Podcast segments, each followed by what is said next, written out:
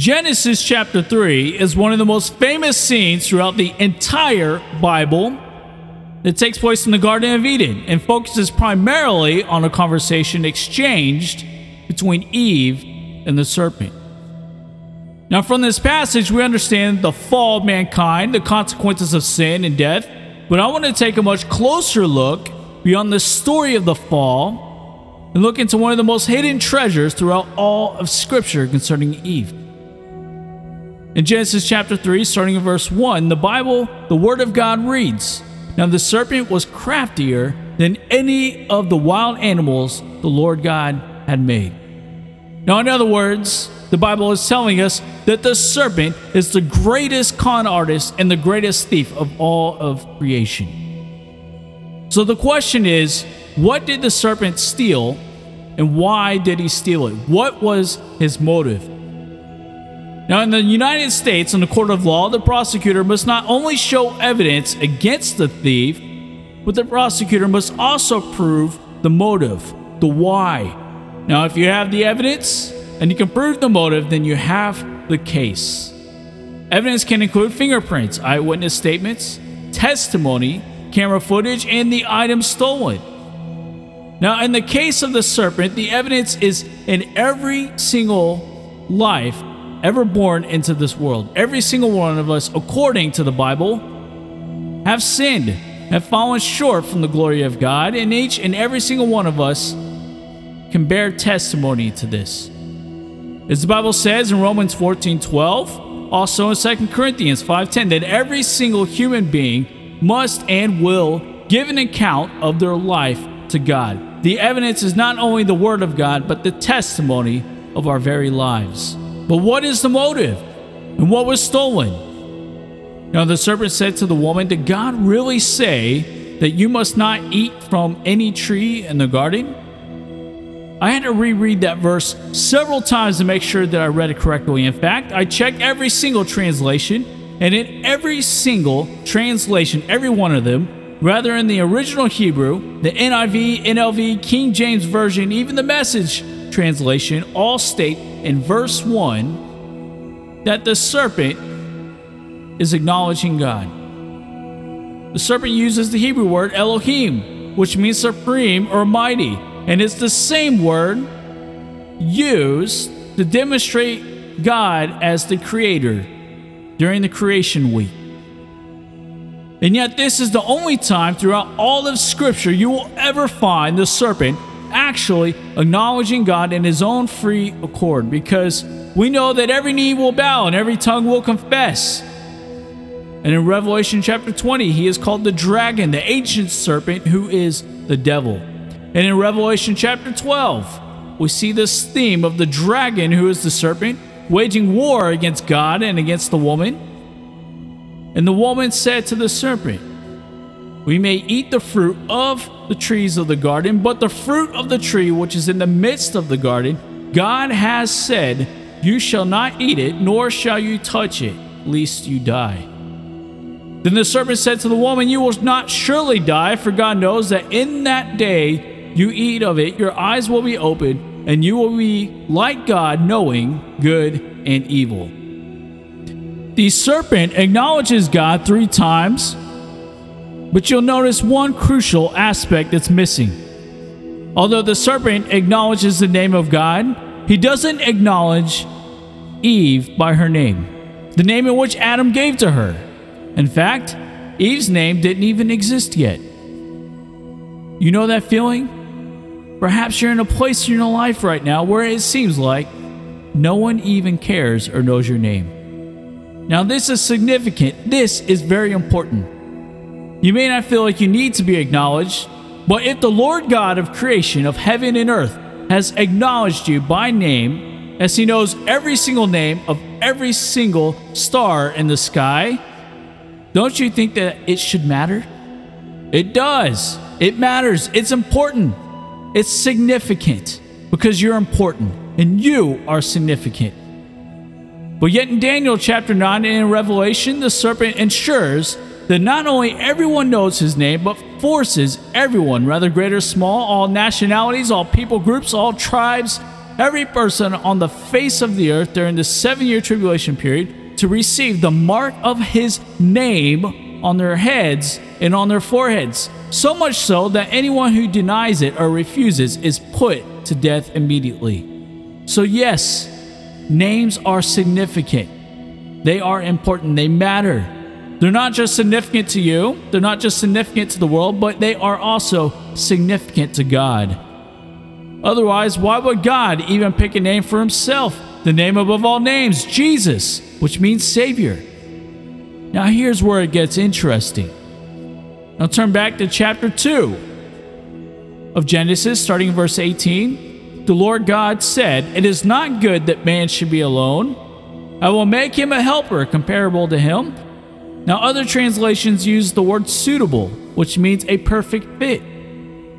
Now, out of the ground, the Lord formed every beast of the field and every bird of the air, and brought them to Adam to see what he would call them. And whenever Adam called each living creature, that was its name. So Adam gave names to all cattle, to the birds of the air, and to every beast of the field. But for Adam, there was not found a helper comparable or suitable to him. And the Lord God caused a deep sleep to fall on Adam, and he slept. And he took one of his ribs and closed up the flesh in its place. Then the rib which the Lord God had taken from the man, he made into a woman, and he brought her to the man. See, the Bible tells us right there in verse 19 of Genesis chapter 2 that all the beasts of the field, the birds, all of them, were all made from the ground. But yet Eve, the woman, is the only creature on the earth that was not made from the ground like everything else was. You see, you are different than everything that walks this entire planet. You are even different from any man on the face of the earth. Everything was made from the earth and from the ground, but you, Eve, woman, you are significant. Your purpose is significant. Your creation is significant. Your being is significant. You, being so significantly different, the Lord didn't make you like everything else. He didn't take you from the ground. You're much more than that. You're much more than dirt. You're more than mud. You're more than sand. You, Eve, woman. You were created from life, from Adam, from his rib. Then Adam said, This is now bone of my bones and flesh of my flesh. She shall be called woman because she was taken out of man. The name Adam means earth, since Adam was taken and created from the earth. But you'll notice that although Adam has named this new creation woman, yet he doesn't give his wife an intimate name until after the events of the fall occur. It isn't until after chapter 2 in verse in chapter 3 verse 20 where Eve actually receives her name after she was deceived, after she ate the fruit from the tree that God said not to eat from, after she misled her husband into eating the fruit as well. Because of this, they were cursed by God and kicked out of the Garden of Eden. And after they were kicked out, after they sinned, after they were banished and removed, that's when Adam names his wife. Now, Adam could have named her anything. Think about it all the names throughout the entire Bible that we know of. One of the greatest examples is considered the name of Jabez in 1 Chronicles chapter 4.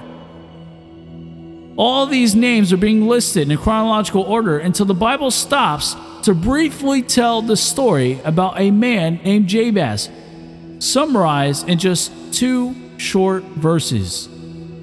Now, the name Jabez means sorrow. It was named due to a painful pregnancy and that name gave him a reputation being known for pain and sorrow and grief. Well, Jabez was not defined by his mother's sorrow, but rather the Bible says in verse 9 that he was an honorable man, and the Lord granted his prayer request. So Adam could have named his wife anything. He could have been resentful towards her. He could have named her something dishonorable, something foolish or regretful. Now listen to the curse God pronounces over Adam. The very the last thing that Adam heard before he names his wife. In verses 17 through 19. Cursed is the ground because of you. through painful toil, you will eat from it all the days of your life. It will produce thorns and thistles for you, and you will eat the plants of the field. By the sweat of your brow, you will eat your food until you return to the ground, since from it you were taken, from dust you are, and for dust you will return. The man, men, we are just dust in God's eyes, according to in this passage. From dust we came, and dust we shall return. But yet, woman was not taken from the ground. And thank God, truly, thank God that He made her. He made women much more significantly different than how He made man. So Adam chooses to name his wife something greater than her past, greater than her deeds, greater than her faults. Adam names her something even more significant than his very own name. So Adam names his wife Eve. Now, the name Eve, her name means living. Eve, because she would become the mother of all living. So, therefore, the name Eve means living. Genesis chapter 3, verse 20, check it out. It's literally the verse right after God curses them and removes them from the garden in verse 20, which says, Adam named his wife Eve because she would become the mother of all the living. A name of honor was given to Eve because Adam loved his wife just as God loved Adam. Ephesians 5:25 through 27. Husbands, love your wives just as Christ loved the church and gave himself up for her to make her holy, cleansing her by the washing with water through the word, and to present her to himself as a radiant church, without stain or wrinkle or any other blemish, but holy and blameless. The last two words there, the very last word in that verse, blameless, holy and blameless. The serpent, the devil, the accuser, the thief was there to rob Eve of her holiness, her virtue, her identity, and her purpose, and her very life. To destroy her. That's what he wanted to take from Eve. And even greater, what he wanted to take away from Adam. Because it is written, For the wages of sin is death. The serpent wanted to put her to the death. Why? Because she is holy. She's made in God's image, not made from the ground or the dust of the earth, but made from a living thing, from Adam. Pure hatred of something that is so beautiful and sacred. The one thing that resembled Adam more than any other creature on the face of the earth. Because without Eve, Adam would be alone again. Now, before sin ever entered the picture, before the fall ever occurred, there was God in chapter 2, verse 18, recognizing Adam's need for a wife. Now, though God Himself is the very essence of life, yet God created in Adam a need that could only be met by Eve. The Lord God said, It is not good for man to be alone. I will make a helper suitable for him. It wasn't until Eve was created when God blessed mankind, both man and woman. And he blessed them and he told them to multiply throughout the face of the earth. Chapter 1, verses 27 28. So God created mankind in his own image. In the image of God, he created them. Male and female, he created them. God blessed them and said to them, Be fruitful and increase in number, fill the earth and subdue it, rule over the fish in the sea and the birds in the sky and over every living creature that moves on the ground. So Adam named his wife Eve, meaning living. And that's the picture that Christ has painted for each and every single one of us. Though that we have sinned, he has washed us from our sin in the blood that he shed on the cross. He made us righteous. He made us holy and blameless before the Heavenly Father. And the Bible tells us in Psalm 79 12 and in Proverbs 631 that a thief must pay back sevenfold for what was stolen. The number seven is a divine number for holiness, for anointing. For God set aside the seventh day apart from any other day, apart from all the other six days God made it completely different than all the rest. He made it holy. The Lord God made Eve separate, differently than how Adam was made. She is holy, she is blessed, she's anointed. And the retribution that the devil has to pay back over sevenfold is the restitution of Eve through the birth of Christ, who's redeemed mankind from the grips of Satan, from the depths and the pits of hell, because it was through a woman, the Virgin Mary, that the Messiah was born. There is a resurrection. There is an everlasting life, an eternal life found in the name of Christ, just as the name of Eve means living. God is not the God of the dead, but He is the God of the living. For the Garden of Eden was our beginning place, but our destination is eternal salvation, living in the image and in the presence of our Lord and our Savior Jesus. You don't have to be afraid anymore. You don't have to hide. You don't have to run because God knew it before He ever created you. God destined it before you ever began. He was there before you. He is there with you and He will be there after you. He is your covering, He is your honor, He is your mantle. He took the place of your shame and of your humiliation. He gave you the honor at the seat at the right hand of the Father. He has given you eternal salvation. This is why the Bible calls him the Alpha and the Omega, the beginning and the end. This is why the Bible calls him the author of our salvation. This is why he is called the Word who was, who is, and will always be. God always knew. It was his divine plan. He set it and put things into motion long before they ever began. Let us make mankind after our very own image. Now, what else did God mean by that if God was not referring to his one and only begotten Son, Jesus? For we know that all things work together for the good of those who love Christ Jesus, those that God foreknew, he also predestined to be conformed to the image of his Son, that he might be the firstborn among many brothers and sisters. That word foreknew is not a word concerning Calvinism. It's a word that means that God knew us pretense before we ever came into being. As he told Jeremiah, I knew you before you were ever formed in your mother's womb. We are the bride of Christ. He has not given us a name of shame or dishonor, but instead, He gave us His very own name, the name above all other names, the name in which every knee will bow, the name in which every tongue will confess Jesus is Lord.